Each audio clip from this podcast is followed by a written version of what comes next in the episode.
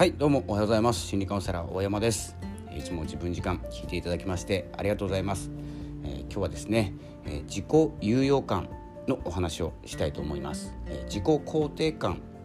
は聞いたことあるんですけれども、え自己有用感ってなかなか聞かないんですけど、え簡単に言うと自分が役に立っている感ですね。ものすごくざっくり言ってます、え気になる方は自己有用感で、え検索してみてください。ということで、え自分にはどんな価値があるのかとかですね。自分には価値があるのかと思うかどうか。これですねあの全世界でですね、え子どもたちにアンケートしたデータがありました。ちょっとご紹介したいんですけれども、えー、自分には価値があると思いますか？というですね子どもたちにアンケートをしています。その、えー質問に子どもたちが答えるんですけれども、えー、これですね、まあ、アメリカ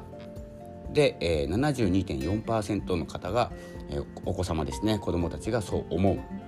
えー、次に韓国67.1%ちょっとアジアの方を中心にしてます,、えーですね、あとは中国48.2%ここでですね大体、えー、半分を下回ってきます。でですね、まあ、韓国中国と続いてですね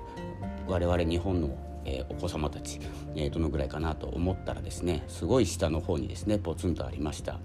えーと、もう一回ですね質問は自分には価値があると思いますかというですね子どもたちにアンケートを取りました。それと私たちの住んでいる日本は8.7%、えー、ということで、え、下の方にいらっしゃいました。え、これですね一応未来あるですね、え、お子様たちに向けていってるのでちょっとですねこう役に立っているっていう意味合いの教育っていうのがされてないような気はするんですけれども一応ですね役に立ってるかどうかというアンケートでした。えちょっとですねあまりにも低すぎるということで、え、これはどんな原因があるのかというとぱりですね私たち大人がですねいつも疲れた顔を見せているんじゃないかと。そしてですね、まあ、アメリカとか、まあ、他の国もちょっともう少しですね高いランクの方にいらっしゃったんですけれどもやっ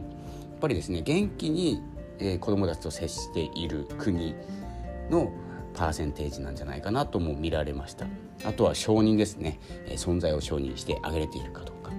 というふうにですね私たち大人がですね見せていかないと子どもたちはですね自分が役に立っている役に立っていないというジャッジをですね、えー、自らしてしまっている。ですのでお子様たちのやっていることを承認する、